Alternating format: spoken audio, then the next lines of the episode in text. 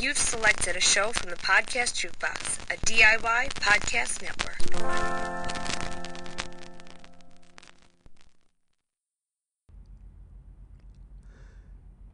Crippled Content Creations and Podcast Jukebox present Disability After Dark, the podcast shining a bright light on sex and disability, with your host, Andrew Gurza.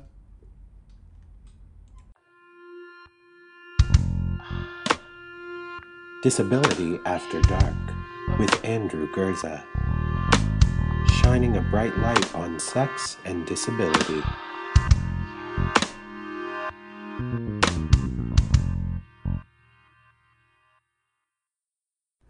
This episode of Disability After Dark has been brought to you by Come As You Are. Come As You Are is Canada's only worker owned co op sex shop. Trans owned and operated, Come As You Are carefully reviews and curates their selection of sex toys, books, and DVDs.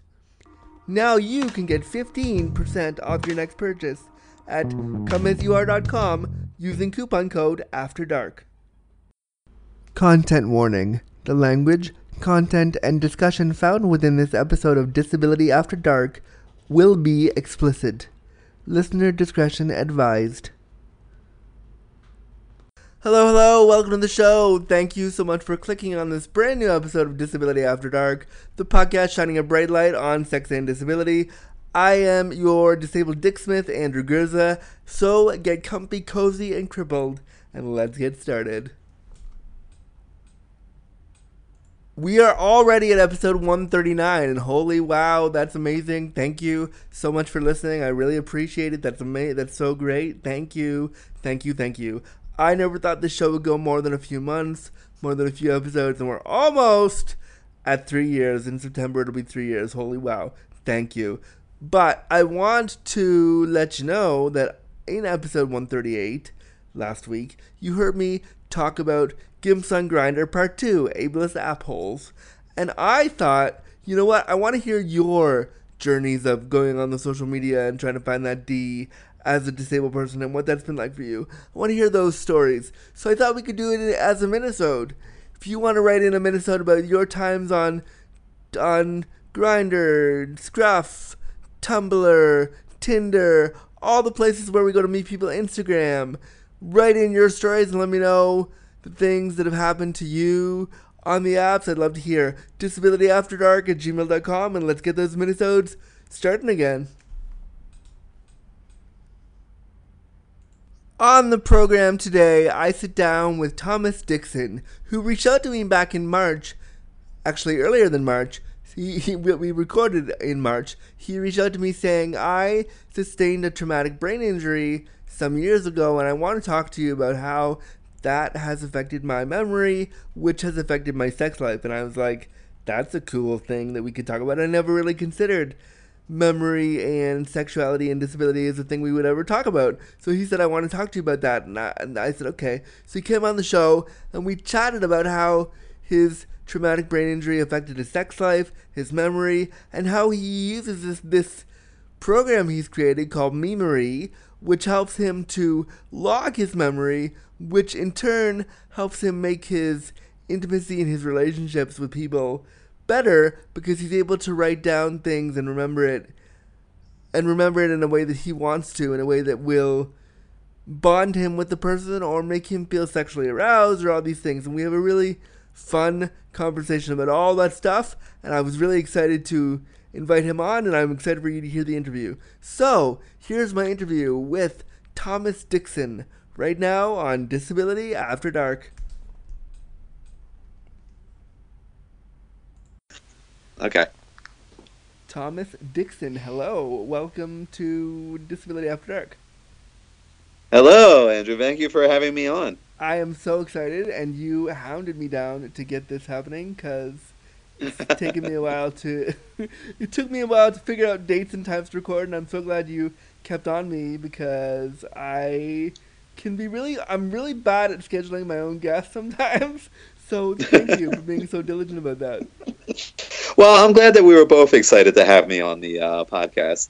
I was definitely intrigued. Um, the, you know, uh, podcast that covers both disability and sexuality. How much that needs to be happening and how much it's not in uh, popular media. So I was really glad to be involved as a result. It's uh, well, thank you. It's one of the few shows out there that really does this. Um, so I'm really proud of it, and I love how when how you sent me um, you sent me a form and just said hi. I want to talk about um, mem- memory loss and, and sexuality, and I was like, wow, I don't, I never had received a form like that before, so I was immediately excited to chat with you. Yeah, well, th- this is a very uh, common issue area of disability. Um, you know, it's one that isn't talked about much, and we have a rapidly aging population in the U.S. People whose memories are getting worse. You know, the people in general, your memory gets worse. It doesn't get better as you get older.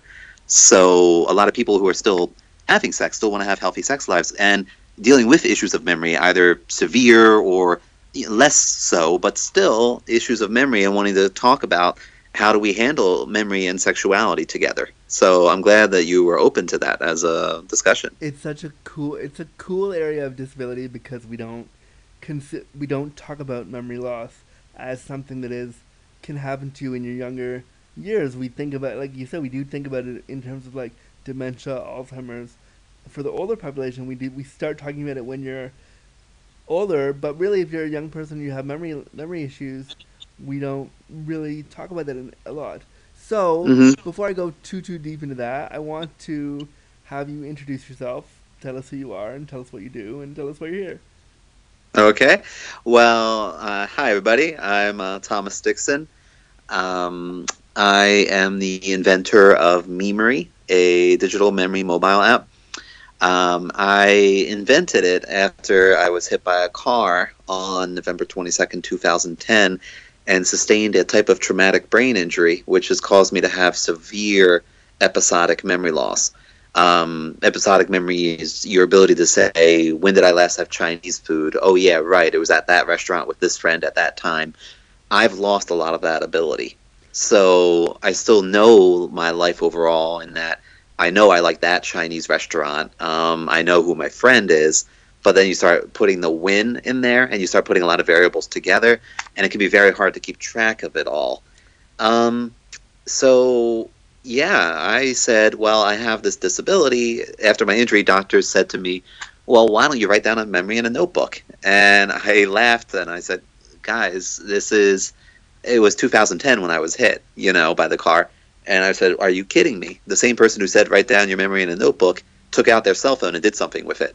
And I felt the cognitive dissonance was tremendous. I said, why aren't we using with patients now with memory issues digital strategies? Yeah. So yeah, I, I went point ahead in and time like the iPhone had just come out. Really, like like technology was really starting at that point. Like that was that was almost ten years ago already. Holy wow! But like it's yeah, it's surprising. It's almost a decade since my injury. Yeah, yeah. But at that time, I had like a BlackBerry or whatever was around that time, you know, because that was the case. Um, but yeah, maybe the iPhone was just coming around then. But anyway, I said, well, no, let me. I'll use Twitter privately as my memory. So that's what I did for a few years. I was tweeting my own memory to myself, and um, that was interesting. To I started getting some media attention as a result of sharing my story about using Twitter uh, privately as a form of memory. so, you created an account just for yourself to like read every day and to Yeah. look at and say like I'm okay. I'm gonna be like today. I want to know what I ate for breakfast. So I'm gonna scroll through my Twitter Yeah. timeline and see what I ate for breakfast today. Exactly. I was updating my Twitter memory and I was just scrolling through recent entries. Now, if I wanted to do something like a deeper search, Twitter lets you download your archive Mhm. and you can open it as like a spreadsheet and you can control it. You can search all of that. But I'd have to do that when I was at a computer or something. So I really needed to change and create my own app uh, for the purposes of using it as a digital memory and that's what I've been using Memory as a fully searchable artificial memory while I've been walking around and in my sex life and in my romantic life, professional. Really, it's like in all gamuts, in all areas of uh, life. That's such a and I remember you like I, I watched the video which I'll post um, to the Disability After Dark Twitter once this comes out. But it was such an interesting idea because the people that spoke in that little clip I saw said, you know, we do that all the time already. We're already doing that. al- Like we're already doing it. We're not calling it like memory stuff. We're calling it a post. But most of us are doing that already every day. We post stuff and then we like Facebook has it built in now where you can look at your memories from a year ago and it'll show you what you posted a year ago. So we're doing that already, but we're not do we're not connecting it to to things like traumatic brain injury, memory loss, and stuff like that. And maybe Mhm. those big companies should like. I'm really excited that you did that because those big companies should be like using what you've created and say, great, like how do we help people who need this? Yeah, yeah, yeah, yeah, yeah. I mean, with Memory, um, it's funny you point out that you know people are using Facebook like that as a form of memory because they are. Uh, how many times you look back at your own post, the average person, and wants to know what they wrote, and they look back at their own record. Yeah. Not so much that you can see other people's records of, of information, but to sometimes just see their own. Um, yeah, with Memory, I feel like we have uh, need-based users, so people like myself with memory disabilities, maybe Alzheimer's, dementia, uh, others with brain injuries, you know. And then we have want-based users, members of the general public who just want to have a better memory and be able to use um, a digital memory strategy li- like that. So we think that there are different audiences, different groups, of people who are using it. We also are really surprised. We found that uh, parents are recording their children's lives in it. Uh, people, the caretakers, are recording the lives of the elderly. So I called the app Memory because I thought people would use it for themselves, and they are. Like, but people are using it for other people too, and that really surprised me. I think that can be really, that can be that sounds both really awesome, and if it's you was used the wrong way, it could also be like kind of scary. Um, That's like- what technology is, right? Nowadays, modern technology can be awesome and scary at the same time. yeah, totally. So, tell me a little bit about how your traumatic brain injury affects your sex life. Okay. Well, one of the aspects that it's actually kind of I've gotten to enjoy it really, and how um, my severe memory loss has affected my sex life.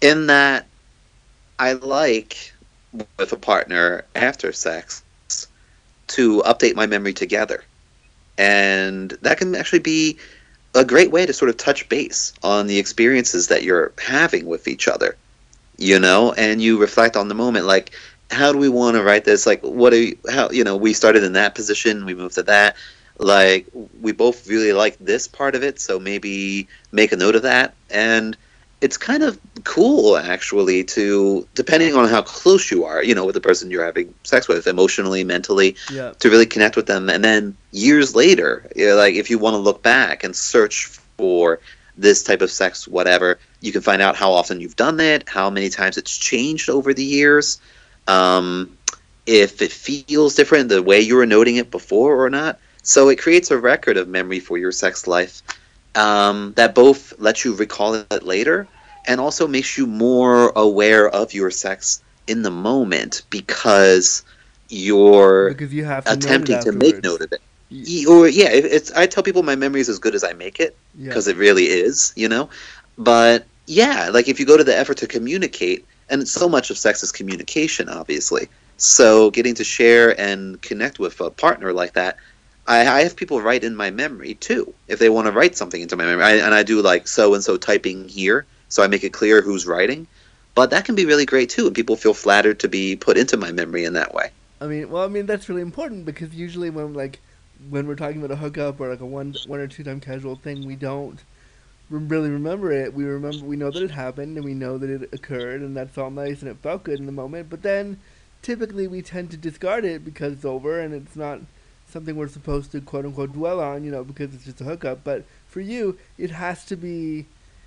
You have to note everything because you're gonna actually forget. Well, yes. I mean, as much as, like I said, we you noted that everyone else is going to forget too. Like they all forget. Like I don't remember any of my. I don't think you remember all of your hookups, if I may suggest. I so. definitely. I well, don't remember all of my true. I certainly don't remember all of them. That's very true. Yeah. So I I talk about memory loss as universal, and that I think we all have severe memory loss. Mine is more severe, but we all forget the majority of our lives, and that's what I'm doing with my memory strategies. I'm making note of you know the sex I'm having in the moment, and then it goes on. You know, it goes in the memory hole, And then if I search later for that term or that text or that name or whatever, memory then it's on demand. Sounds really dirty, and I think I'm gonna mark that as a possible title for this episode because I like that.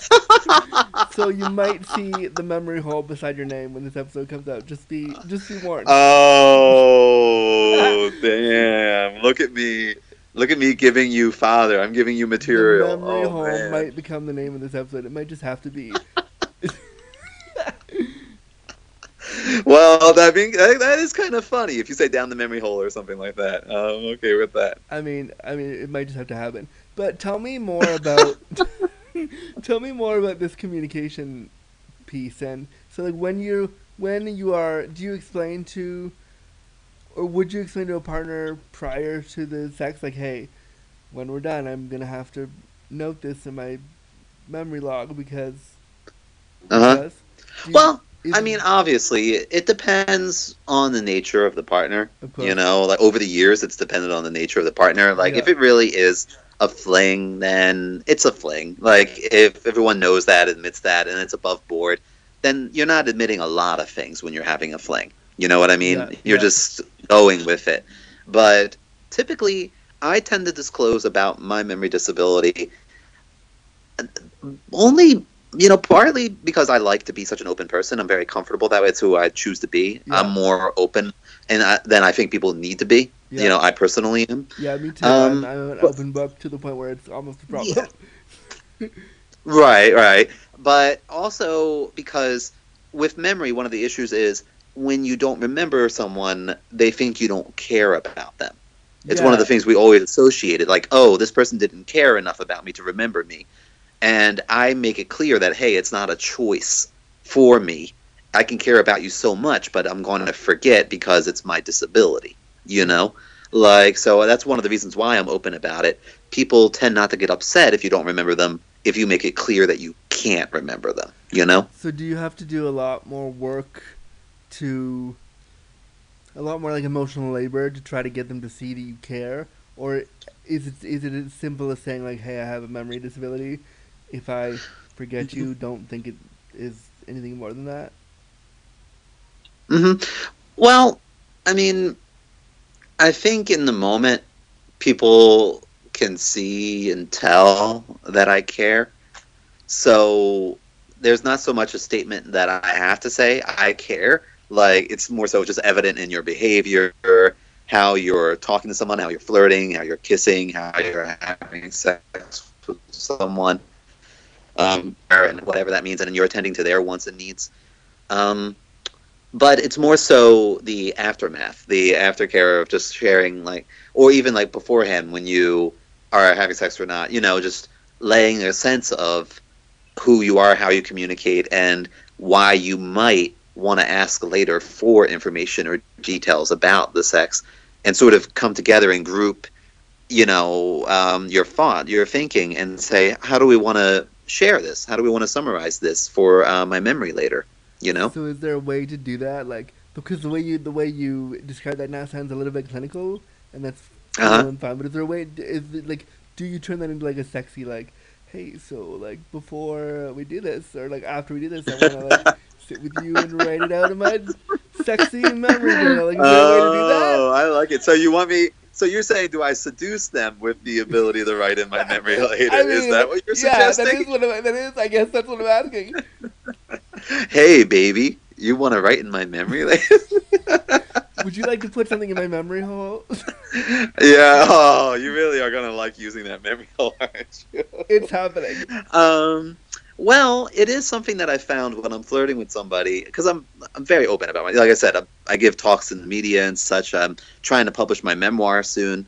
Like so, I'm very open out there in terms of the disability and memory loss, and I'm sharing that while I'm meeting people, while I'm flirting with someone, say, you know, and that can be part of the flirting is letting them write something into your memory, you know, and they want to share the experience with you and that's part of connecting with somebody really um, and that had been the case before i had with a number of girlfriends that i had before you know Yeah, yeah. I mean, and that's something that I think we take for granted too, because so much of flirting, the way that people who don't consider their memory as, as much as you might have to, the way we flirt is really quick, really like nonchalant or like oh maybe it was flirting maybe it was just re- maybe it was just what I was doing. Oh it was just it was like really like it's not something we're supposed to note. Whereas maybe for you it's something that you have really have to focus on. Well, I mean, I tell people my memory is as good as I make it. Uh, you know, as I may have shared that thought with you, because Yeah. it is. You know, it's as good as I make it, as much as I note. And there is a limit, obviously. I don't want to go insane making as many memory notes as possible. You know, I want to just capture essentially and then be satisfied. so like And that tends to be the case. Yeah. So when you're writing those notes, like, is it are they bullet points or because I'm picturing two things. I'm picturing either like bullet points of like today I had a sandwich for lunch and it was 34 degrees and it's it's April and April one. Like, That see, that sounds more clinical to me. No, I'm picturing no. that as like that Um, is one section, but I'm also picturing like, do you have huge journals of like, and then we did this, and then this happened, like, how is it laid out for you in your? Well, yeah, sometimes it kind of it kind of goes around, you know. Sometimes it is a very short uh, entry, and particularly when I was using Twitter as my memory before importing it to Memory, Yeah. uh, it was particularly short, you know, because that was the infamous Twitter limit. But then I would just continue the same thought across multiple entries. There's no reason why it had to be only one. I was limited by the character limit, you know. Um, it really, it really depends. You know, I, I would say I create average lengths, typical lengths of a few sentences per update Okay. and then I'm updating maybe every uh, few hours. It really there's kind of like a bell curve where if there's not a lot going on, then you're not updating, and then if there's too much going on, then you don't have enough time to update. So there's like a maximum amount of a bell curve, sort of, of the entries. And I hope this isn't insensitive by asking this, but I'm just gonna ask it, and you can tell me if it is or not. Um, Oh. When you when you're having sex, d- does it feel like sometimes you're having sex for the first time again because you don't can't remember, or is there like a muscle memory? Okay. Well, that's kind of interesting. It's like yeah, that's not that's an appropriate question. You can ask me that. It's okay. Um, it's kind of like you know, sex so much is touch and taste and all the senses that are involved. I So I'm going to go ahead and compare it to. touch right to taste. I love how that was like your next. Well, I mean, because we know. there's a dirty person in there underneath all that professionalism. I know there is. oh, see, I thought it was on top of the professionalism. Maybe it's underneath. I don't know where it is, the dirt. But um, well, no. I mean, obviously, we all like partners. We touch, we taste differently, and where I was going with that is kind of like I was going to go into food a little bit, just to say like a comparison. Like you know what your favorite foods taste like. Yeah. You don't remember when you last had some of them, maybe Yeah. uh, but you remember the experience of having it, Yeah. and that's what it's like for me in sex.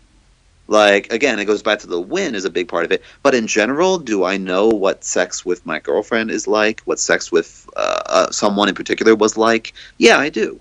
And do I know in general how we communicate sexually? Yeah, I do because established patterns. You know what I mean? Yeah. Like Yeah. that's one of the great things about my disability. Like, yeah, experiences can get lost, but the overall tenor or feeling of your sex life or your life overall, it still remains. It still is there. So it's great to not lose all that. And I guess this allows for like some spice in a in a relationship because you it you may know that you may understand the overall general feeling of sex, but you may forget this little thing that so and so did or this thing that's that so and so liked or this thing that you did, so it can seem new again in a way that is exciting and different. Yeah, is that do you think that's accurate? Yeah, yeah, actually, and it's something that, say, um, if I'm with my partner and we want to reflect on a type of sex we had, we could search by word. You know, I could search me, by memory by text, and I could pull up entries about that sex and like something that we wrote together after we had that sex, and we can sort of relive the sex that we had then as a result of pulling it up then and then in this moment experiencing what we had then even more accurately than a typical person would because you're trying to remember something and it's harder because you're experiencing it in the present. Whereas what I wrote before was written at that time, and I'm seeing it exactly how it was written at that time, not how I'm trying to remember it today. Yeah, so you don't you don't conflate the two things and make it turn into this Yeah. bigger thing than it is. It just is. I did Right. this for so and so, and this felt good, so Uh-huh. I'm gonna remember Yeah. it like that, as opposed to like, and then we had this big moment, and it was supposed to be this big romantic thing. Maybe it wasn't that, Uh-huh. and th- th- like then you know exactly what it is. Or you know, you know, you've been dating, you date people for years, say, and the type of sex that you have with them changes over time. Obviously, you know, Yeah. like the, your level of comfort with them sexually, Yeah. and your honesty with each other, and what you're willing to explore together. So it's interesting too, in my memory, to look back and see how a relationship has changed over time sexually. That's one of the things I really enjoy as well. Looking to say, wow, we've really we've become different, and it's a, a record of how we've become different. So you can see like four years ago with this person, I liked this, or we were doing it this way, and now four years later, with a bit more communication or with a bit more comfortability, I can see in a record now that I that we like this. Yeah, pretty much. You know, or I knew we had that restraint system somewhere. Where did we put it? Let me search memory for restraint and see where it comes up. Oh my god! I am now so curious to see what like buzzwords are in your are in your memory bank. Like what things that like what do you have whips and chains in there? Do you have like favorite sexy food items? I'm so curious to see what's in there. well, you are you're actually going to have a really tough time seeing it, not just because of the security of it, but because I actually I speak Korean. So I write Oh. things in different uh, letters. I use English letters, Yeah. but it's Korean sounds and Korean words for a lot of sexual things. so and I'm I never gonna that- be able to figure out what I'm. No, no. If it, I I tell people that if it looks like gibberish, I had a good time. Awesome. So so I'm assuming That's what I that- tell I'm people. assuming that your sex journal looks like a lot of uh, a lot of Korean sounding words. Yeah, actually. And one of the reasons I did that was if I'm giving talks and I'm letting people search my memory and like giving presentations, I didn't want them to accidentally pull up the details of my sex life. Of course, it's an added layer of privacy and like.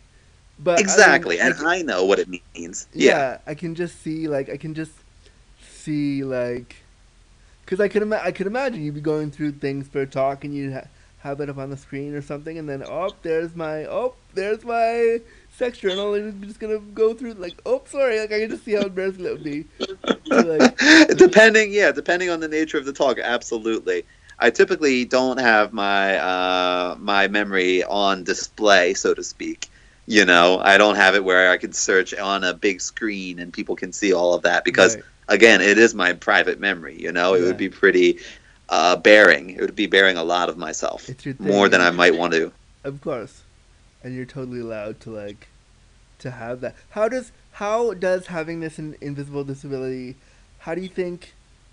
How do you do you have any record of how what your sex life was before the injury and how your sex Uh-huh. may have changed? Do you have any record of that? Well, I actually, um, th- thank you for asking that. I actually would say that I know my sex life uh, before my injury worse uh, because I haven't been logging it. I haven't been, I hadn't been keeping track of it. You know, my injury was now almost a decade ago. So, you know, I'm in my mid 30s now. I was in my mid 20s then. So it changed, but it's actually harder to say. You know, I'm going to assume it was pretty standard, pretty typical, like uh, similar, and that it hasn't hasn't changed. Like some interests, other interests sexually, but I actually don't know it as well, and that's one of the hmm. things I'm happy about having this disability actually, and making more of a note of my sex life than I would otherwise, because I would have taken it for granted. You know, that I would have remembered it. totally, and that's what I was getting at. I, I had I got the feeling that yeah, because even I, as a disabled, like we have a totally different disability, but I do have some brain damage, and I do have some. I'm not, I'm noticing as I get older, I'm having some weird like brain fog memory stuff. Like, and I've talked to a lot of individuals who have really consistent brain fog. They tell me a lot of the same stuff. Like, I have trouble remembering things. Um, so this this app is a really great. Like, I, I it's a really great idea, and I, I I hope that it's being it it is going to be used for more like things to get people to record their stuff so that they that people with brain fog who because I have a friend who I spoke to on the podcast a few months ago. She does graphic design around disability, and we talk all the time. And she'll say, like, "Oh, I'm having a bad brain fog day where I can't remember this," and I can just see this app Mm-hmm. and this type of memory logging is something for educators or anybody really, any someone who's trying to work and and have their day to day, and having Mhm. trouble with that. See, I, I can see this app is a really great tool to help them with that. Yeah, well, this is something um, research by others, not by myself, has talked about extended cognition and this idea that we're using these devices in our pockets as extensions of our own cognitive abilities. You know, Yeah. and you really do see that. Um, our phones are being used to remember numbers. How many phone numbers do you remember now? Like, Zero. not many. Yeah. You know, your own, maybe your partner's, but most people know.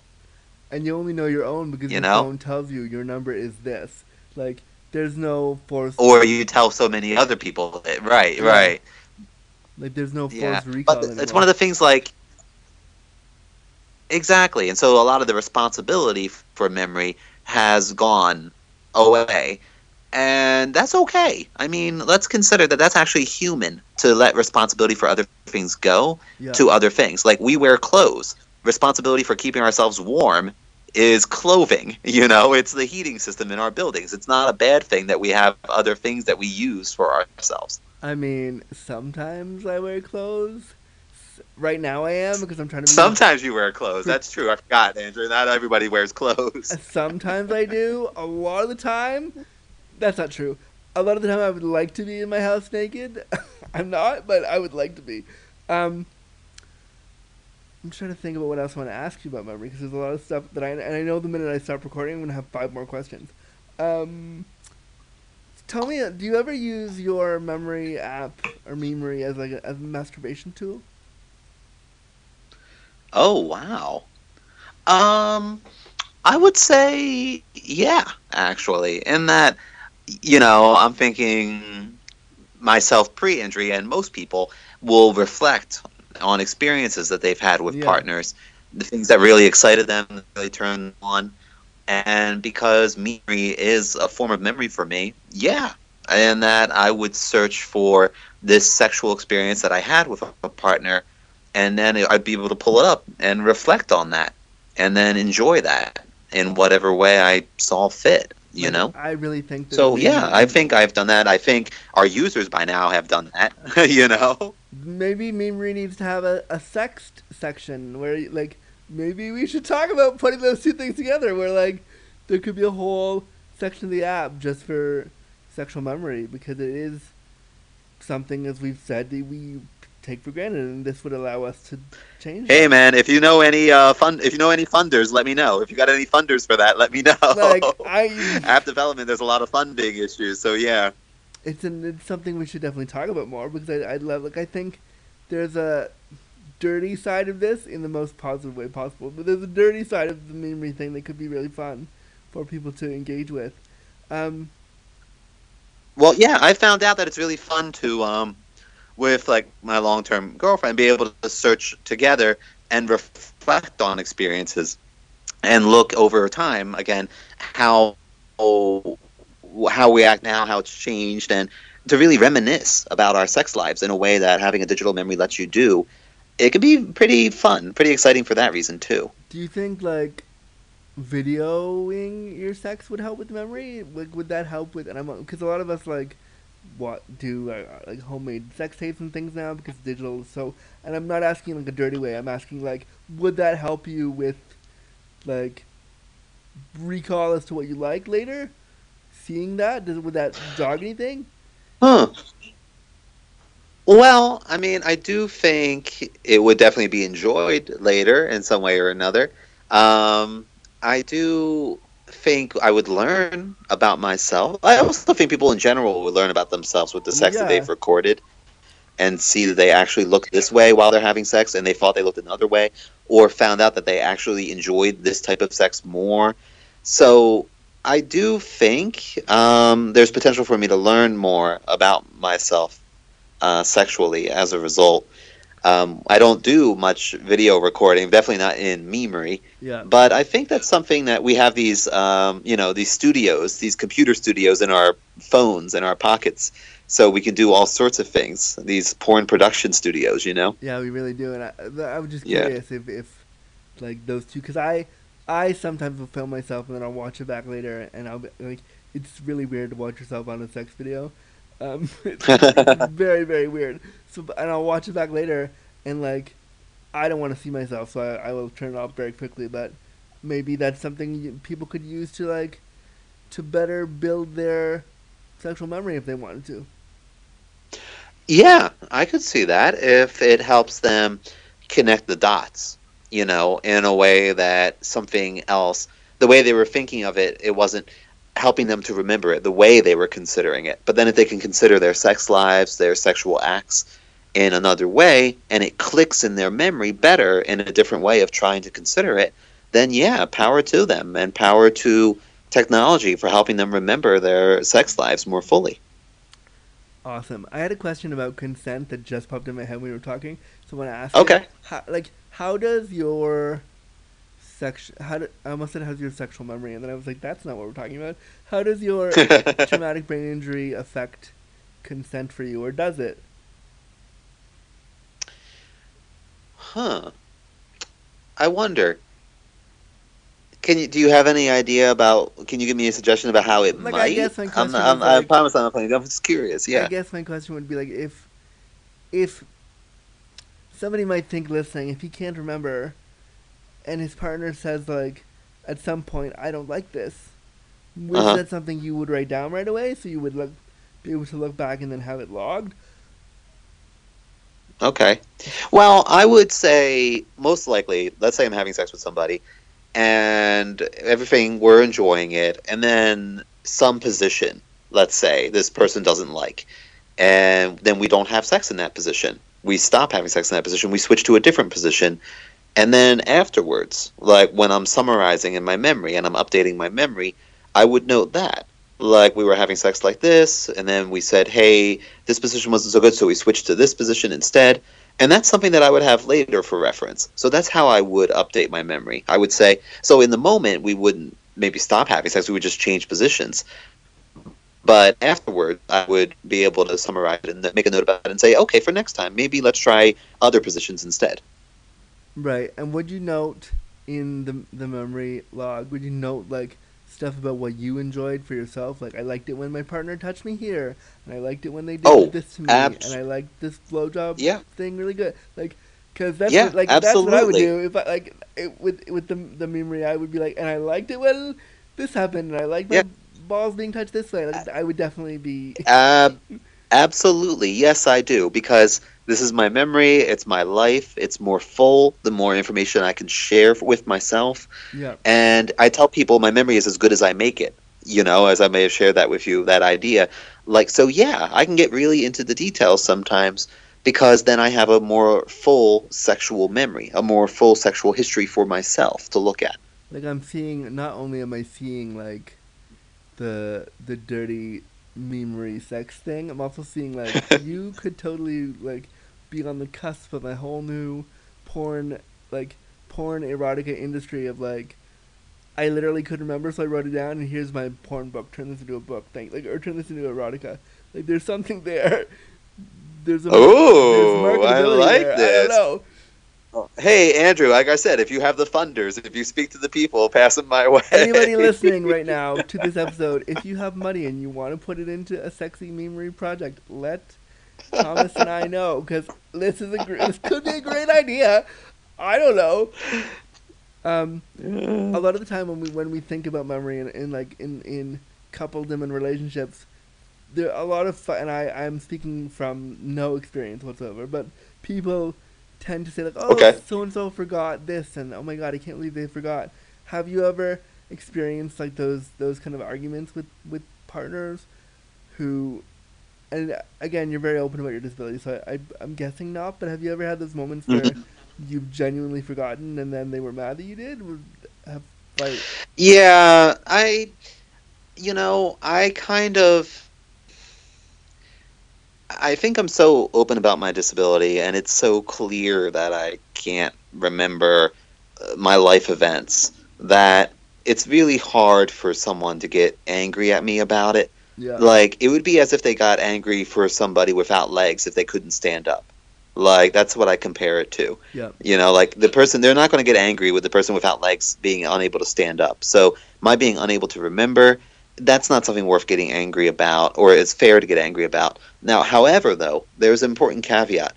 There's still responsibility in my life to make note of things, and also to say, make reminders. So, I actually make a number of recurring reminders for things I want to keep in my life, in my thoughts generally. Like, okay, we're trying to do this in our relationship, so let's spend time weekly talking about this issue, and this is our time to do it. So I really, even with my memory loss, focus on responsibility, responsible behavior in terms of my sex life, in terms of the notes I'm making, uh, either prospective memory, so my memory to do things, or retrospective memory, my memory for what has happened. So it kind of covers both grounds. My calendar is a prospective memory, reminding me to do things and what will happen in the future, of course. And then my memory is my uh, retrospective memory Have you for ever, what actually had happened. Yeah. Have you ever used your memory loss as a way to get out of like a bad date? As a way to be like, oh, I didn't remember. Fuck, sorry. Gotta go. Um, I don't remember that, Andrew. What are you talking about?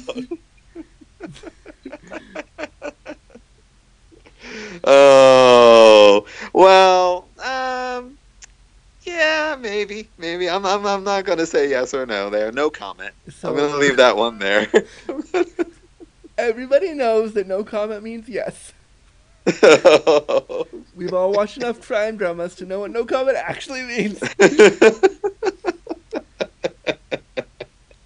Well, then no comment. But can- anyway, what can- was your next question? because I can tell you that if I had, if I had that issue, it is something that I like.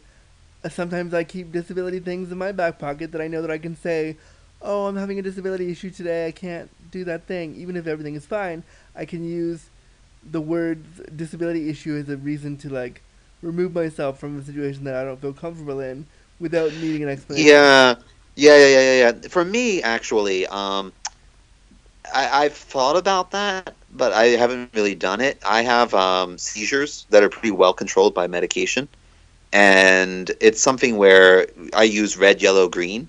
You Mhm. know, and it's an easy way of just like communicating with my partner. Say, if I'm feeling red, like, hey, I need to be laying in a bed. I could have a seizure. If I'm like yellow, I'm unsure. Like maybe I should sit down. Maybe I should drink some water. Maybe I should do things like that. Like give myself some breathing room. And if I'm green, then it's like whatever, good to go. But I'm usually communicating pretty easily that way with my my partner, and that helps. But I have considered, you know, using my seizures as a way of getting out of uh, bad dates. But I've not I've not done so. Anybody I've ever dated who's listening, I've never done that. Okay, I did it. I I have a story about that. you When I- did it. when I was in, I think, first year university, I met this person off an app to go have sex, and I was 19, and they were considerably older than me. They told me they were 40. I want to say they were at least 50 years old, which is fine. Which Oh, no ageism, and that's fine. But at the time, I was immature and not was not and wasn't ready for this. So this person came to my house, and we were gonna do the things, and then I just wasn't feeling comfortable, and I didn't want to offend the guy, and I was trying to be really kind about it, and Mhm. I didn't know how to get out of it because he'd put me on my bed, and I didn't know how to say I don't want to do this anymore, and he, he was li- like laying beside me, and I didn't want to be rude, so I said, Right. I said, you know what? I feel like I'm gonna have a seizure coming on, which is totally the wrong thing to do, and I should never have done it. But I definitely was like, I'm gonna have a seizure, and I don't have a seizure disorder. But I said, I'm gonna have a seizure. You need to go. And he freaked out enough and like left. And when he left, I was like, okay, I feel safe now. I feel it's I, like, thank you, thank you that this person didn't understand. Thank you, thank you. So like, it was a I would never do that now because I respect people who have seizure disorders, and I would never use that to like but at the time when I was 19, it felt, it felt like a great idea to get out of this thing. Oh man, yeah. Well, I I'm glad you were able to get out of an uncomfortable situation. That's what I'll say. That. Yeah. All was- right, I mean, it, was, um, it was safety first. Now, as a grown Yeah. up, like as at 35, I would never, I wouldn't do that. But I like it, that's something when we were talking about like things I've done to get out of bad dates. That's that was one that I rem- that I just clicked, and I was like, I have to tell this story. Um, I'm wondering with your memory stuff, when you if you were to look at like a picture of you and your or like a, a sexy partner, does that jog anything for you? Like if you were to look at a picture of you, Mhm. of you two like I don't know, lying in bed in a picture, does would that Mhm. help?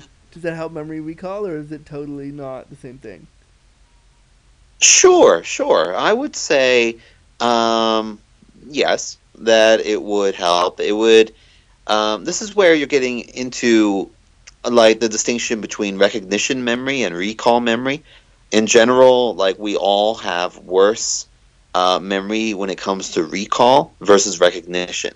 It's easier for us to recognize things than it is for us to spontaneously be able to describe them. If I show you like a, you know, like I don't know, a restaurant, and you can tell me if you've been there before or not. Yeah. You know, that's your recognition memory, obviously. Now, if I tell you to actually, without no, going to the restaurant, like draw it for me, like recall what it looked like, that's obviously going to be so much harder for you and for everybody. You know, and you can see that with partners too. Like if you asked for me to remember like an ex girlfriend, um, I, of course, some things come more readily. You know, like memory wise, certain uh, behaviors, how she may have smiled, you know. Um, that will come more readily because that's what you identified with. That's what I latched onto. But harder, obviously, it would be harder for other things. Um, but if you shared more with me, and that's what Memory can do, it lets me pull up other information that then I can fill in more of the blanks because they've already been filled in by my memory. You know that I'm able to add more to what's there and be like, oh yeah, right this was also the case or oh wow yeah we would um, talk like that before having sex you know like yeah okay i can see that Awesome. I was just thinking about when we talk about disability, and you you you wrote something out in your questionnaire that just kind of struck me as I was reading it just now. Um, uh, in terms of like disclosure and how to disclose the fact that you have a disability, is there like a because when I'm when I'm flirting with a dude and I want to explain how my disability works and I want to like make him get in my pants and be excited, I I, I play with the fact like oh I have a joystick, want to touch my big joystick? Like I joke pretty quickly about how I'm disabled right away to make them yeah comfortable. Is there a way? to diffuse the tension right Yeah. is if there's any tension yeah Is there a way you've like done that with your memory loss? Have you made it into like a sexy thing you can like entice people with? Mm. Well, uh, I really like that question. Thank you. I wasn't um, thinking about it just before uh, during this conversation, but it's. I actually, yeah, I'm able to describe it when I'm flirting with people that my memory loss can be liberating in the sense that I'm not tied down to how I have to have sex. You know, that I have this established pattern of behavior that I must behave this way with this person. It's instead more open to the moment, what feels more natural in the moment, and I'm less tied down to how I believe I have to act sexually. I can instead respond to how it feels in the moment. And does it seem natural then to behave sexually, to flirt with this person, to touch them, you know, here versus there? Yeah. and it's really it can be very liberating to actually not be tied down by um, memory a number of times. That's awesome. I also think they're like Yeah. I'm seeing there's you could say to like a prospective partner when you're flirting like, "Hey, if you do something silly here, don't worry because I'll forget it." Like I could see that being something you could play with to make the partner like cuz you know when you're flirting with somebody you're nervous you're so nervous you're going to do something silly and make Mhm. them feel like oh no, I'm going to say the wrong thing. I'm going to do something weird. They're not going to like me like and you can use the memory thing as like a don't worry i might i'll forget it it won't be lo- it won't be logged in don't worry is that like could you see yourself playing with something like that I mean, I suppose I could, and if I was a uh, a different person, then I would. Um, but in general, I hope that I let people feel relaxed and calmer around me, and that's why I have the you know the "Let's Love Each Other" tattoos on my arms I mentioned, and just in general wanting to be a calming guy, uh, a source of relaxation for people. You know, exciting excitement and tension sexually, but at least once they realize that I'm flirting and I'm kind of funny, silly, sexy about it, they tend to people tend to let their guard uh, ease up a bit and tend to feel more relaxed, such that I'm not using my memory loss as a way to relax people. You Yeah, know what I mean? Yeah, totally, totally. And so, Yeah. like, and it's so awesome that you don't do that. But I like, I know for me, I would, I would, to make a joke to calm them down, I would probably say something to the effect of like, "Hey, don't worry. If if this is, goes horribly wrong, it'll be forgotten." Like, haha, funny. Like, and again, that's an off-color joke, but it, it would be a way that I would also relax myself to know that if I fucked up, I'll Sure. I'll Well, hey, I mean, it's one of the things, like, depending on how intimate it is, how close I am with the person, we will write in my memory together about the sex that we had. And that's where, again, my memory is as good as I make it. We decide what we're going to include or not, you know? How nervous it was, how natural it felt, how how we overcame it or didn't, you know? Like, it can be it can be a lot of information. I have tens of thousands of entries saved over so to almost to a decade. I want to see them so much. Um, I want to see what's in your memory hole. Also, oh man. do you um do when you ever when you're writing those when you're writing those logs with a partner, do you ever embellish them? Do you ever like put? Is it is it ever a mixture of fantasy and reality, or is it always like this is actually what happened? Well, eh, there is some excitement for poetic license, and I would, in the moment of making that entry, I would probably note that poetic license was taken, or I would probably otherwise share that this is a a slightly different take on what happened, or a tongue in cheek, or something. Because again, it is actually as good as I make it. This is actually my memory Mhm. because my organic memory is pretty much gone. So I want it to be as accurate as it can be, but then I also want it to be fun. It is for me. It should be playful, it can be humorous, and it can be both. You know, we can actually put in the, the truth about the sex that was had, Yeah. but then we can write under that, we can write something that was amusing, different, sort of like a fantasy take, you know, something like that. That's what I'm talking about. Memory porn. There needs to be like, can we, can we please start a subset of porn that's called memory porn or memory porn?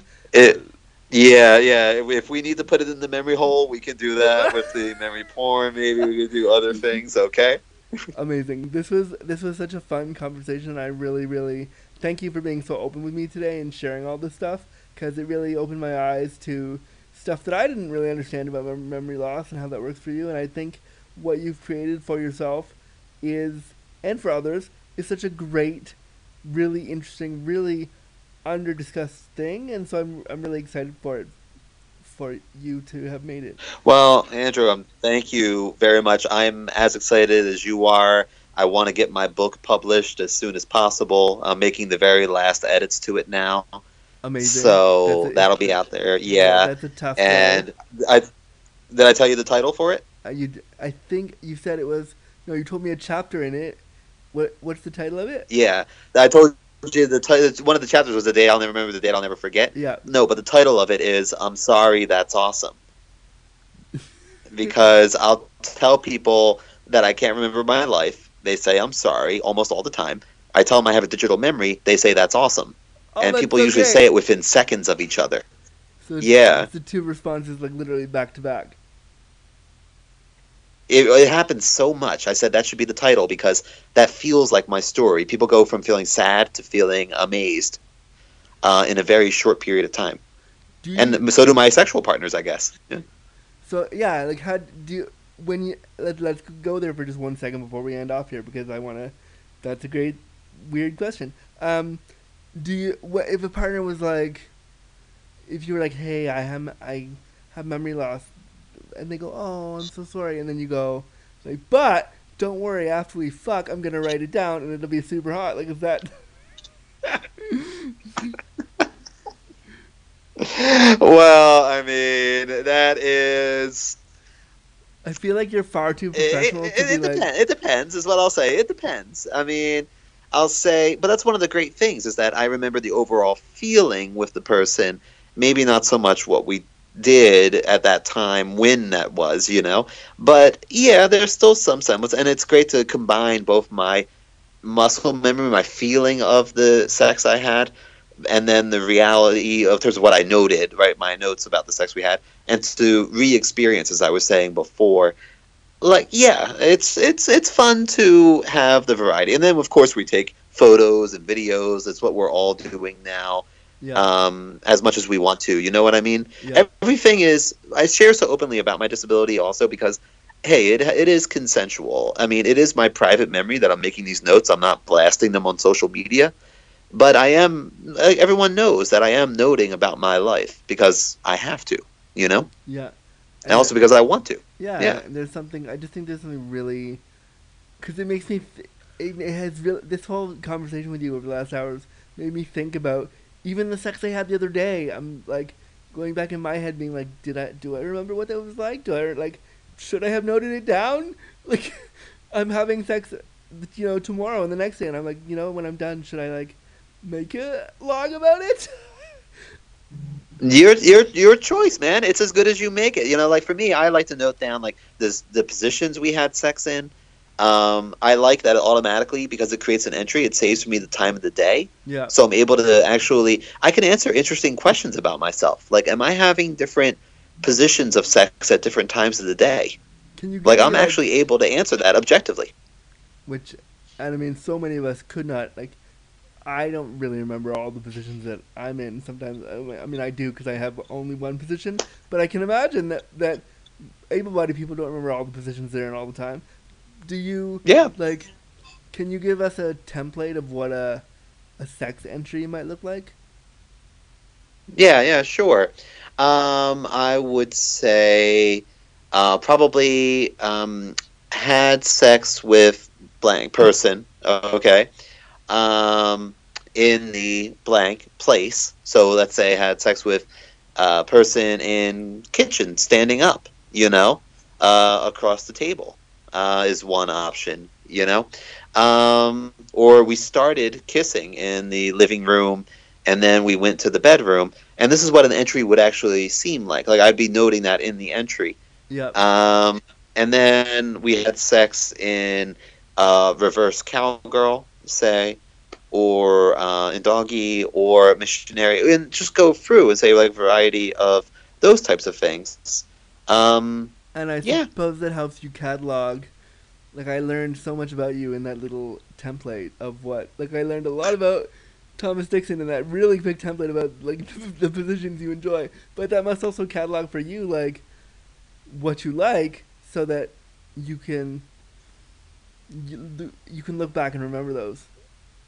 Yeah, but also what I think is really cool, it's what I like, but then I can also see my own sexual history objectively. I could search for a position and I could see if I'm mentioning it more or less over time. And like, oh wow, it looks like that sexual position I've been mentioning it less over time. Maybe I don't like it as much. Maybe my partner doesn't like it as much. Maybe we like it. Maybe we should try it again. Like, Yeah. so it's actually cool to have that sort of sexual history It sounds in like for my, it actually could really bond you and a partner way closer than the average sex partner because you have to.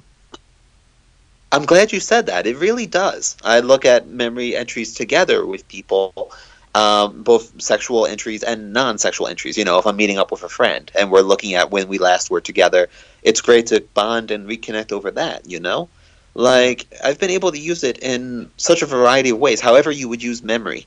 You know, both sexual and otherwise. I, I I'm I was just thinking also in terms of like sexual health, that log is probably like for say say for well for anybody who has we all we all have to take care of our sexual health. But if you were going to go to a doctor and say, you know, I think I might have this STI, or I might need to get tested for this, or I might need this. You could have a log of like, here's when I last had sex, here's what we did, because you know they ask you like, what what was your last sexual encounter? Yeah. Did you, what do you think it happened? And when we're Uh, at the doctors, we mhm. tend to we tend to, oh no, I don't remember, or I'm gonna lie, and I'm not gonna like with this log though. It can allow you to be one hundred percent truthful because you wrote it down. A- absolutely, and I could be noting things like, "I is that a symptom of I, I just re- I just realized there's that spot there. Is that a symptom of or like?" And I can note when I first noticed it. You know, if that's the case, or anybody you know could in their memory. Yeah. Um, so that really creates that record. I I don't use it. I I mean I use it in all manners of my health, but I've used it a lot in terms of seeing my neurologist for seizures because I'm able to search seizure in my memory, and all of the entries related to that will come up, and I'm able to say to them, "Hey, I felt like this happened then. Okay, I haven't had something feeling like a seizure for months now. This is really working for me." So it has the sexual implications, of course, and it has other health implications as I've seen. Yeah, and I just think that for the healthcare community, because they're so, unfortunately, the healthcare system all over the world is really ignorant when it comes to disability. So something like this, Absolutely. something like this could really change the game for healthcare practitioners to get a leg up on what a disabled person is really feeling and have a written record of that, so that it isn't all because so many people with disabilities, when they have a feeling and they go to their healthcare practitioner, the doctor will say, "Oh, that's it's not like that. Let me. It's just in your head, or it's not really this way, or it isn't this way," and you'll have to constantly convince the doctor that no, it does feel like this. This way, at least they have a written record of, "Hey, today Thomas was feeling this way. Um, he wrote it down, so." Because I can see it, I might actually believe him more.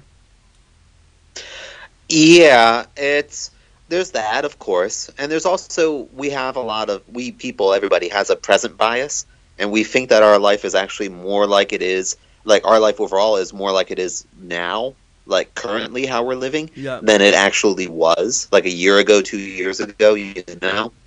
So that's one of the things I hope to eliminate or reduce with uh, memory is my present bias. How much a memory is affected by what I think today.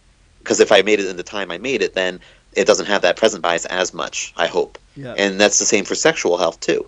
Yeah, Yeah, and I just like I I just see me. I'm just picturing like so many different layers of this thing you've created that could totally help so many disabled people and non-disabled people really change the way we look at our at our lives. And I think I remember when I when I watched your video earlier today, I was like, this is a. I was kind of weirded out. I was like, this is weird, but this is not how we do memory. But then as I wa- I watched it again, and I went, no, this is actually a really great like accessibility tool, but we're not talking about enough.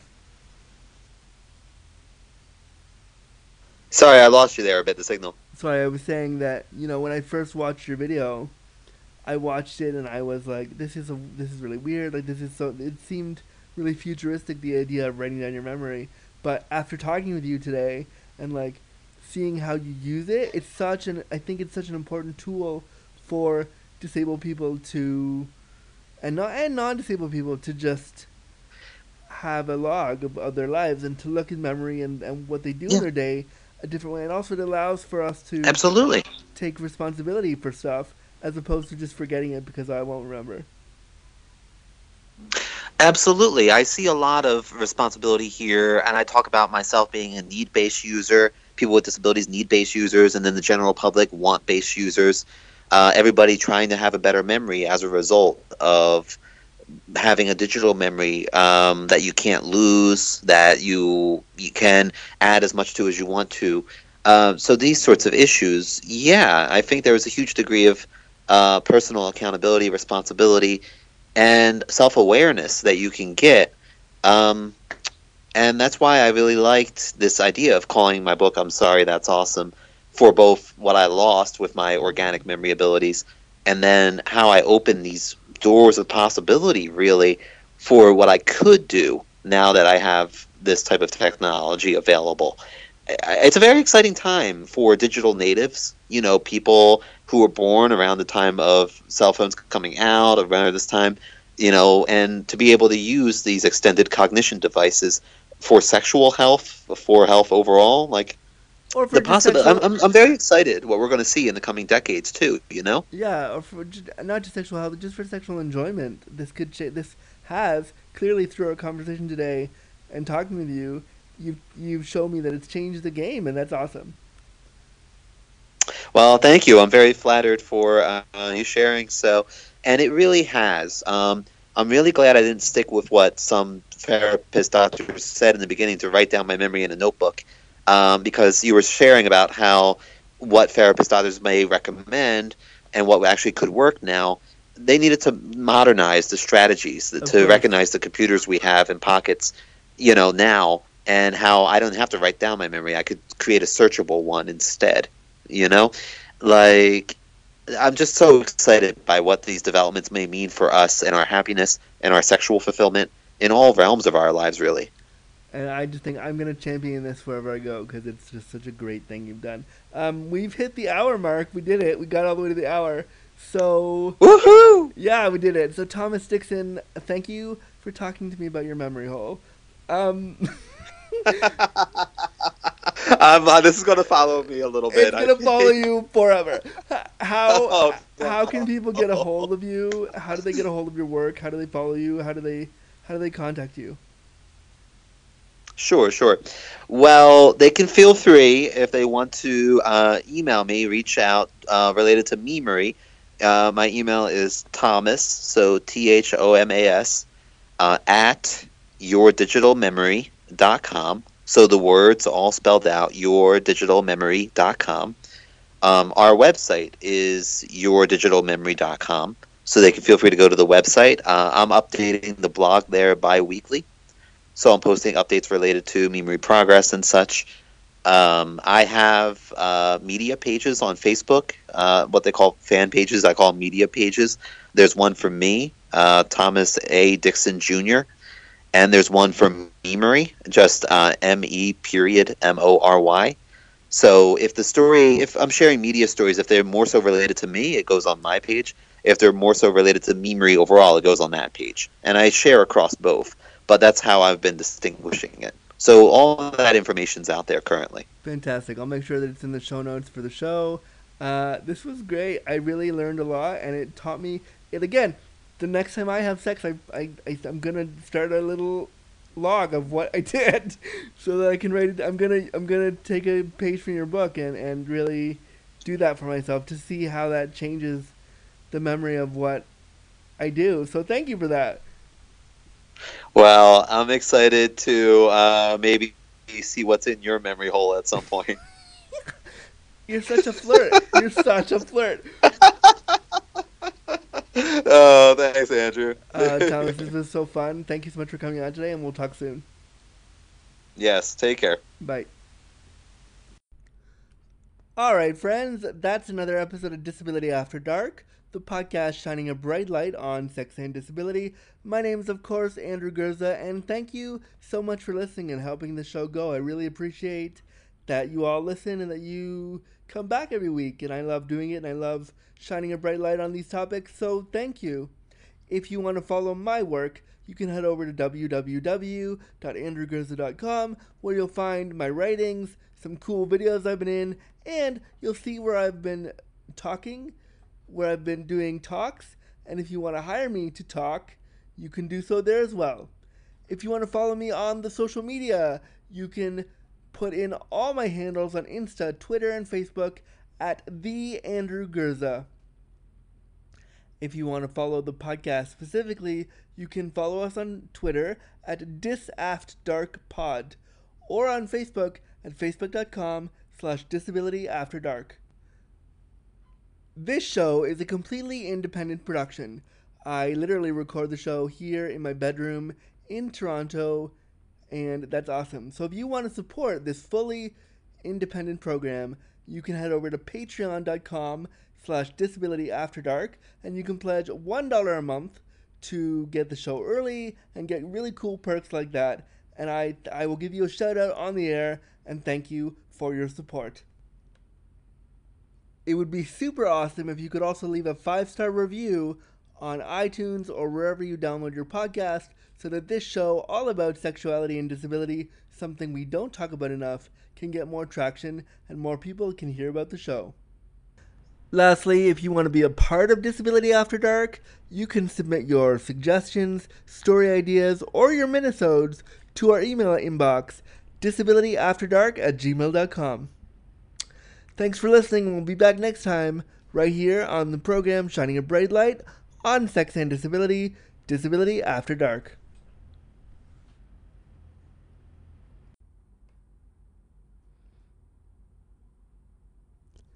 Copyright Notice Disability After Dark was presented, created, and produced by Andrew Gurza and Crippled Content Creations, with music by Chris Ujiuchi. Any and all materials, including graphics, audio recordings, and music, are property of the owner and cannot be used or distributed without express permission. Copyright 2019.